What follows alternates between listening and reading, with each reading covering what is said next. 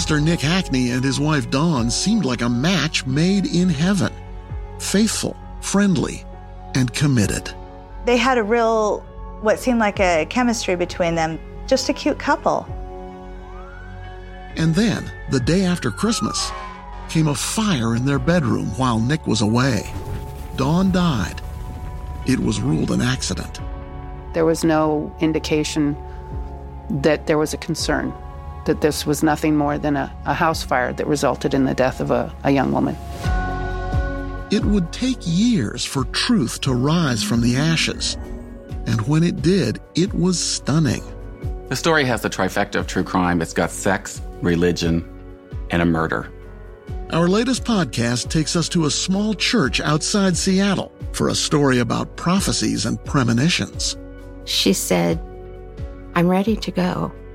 She said, if I were to die, I'm ready. And this was what, a day before she passed. A story about a seducer who used God as his wingman.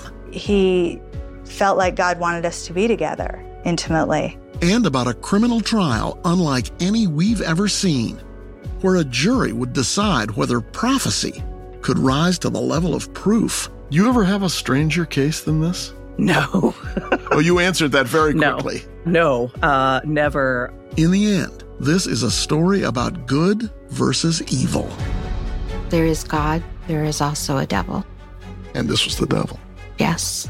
I'm Josh Mankiewicz, and this is Mortal Sin, an all new podcast from Dateline.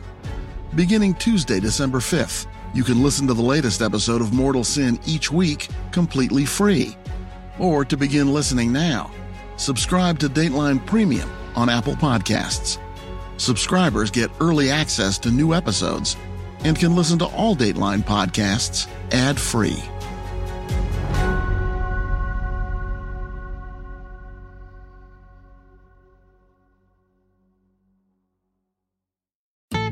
Building a portfolio with Fidelity Basket Portfolios is kind of like making a sandwich.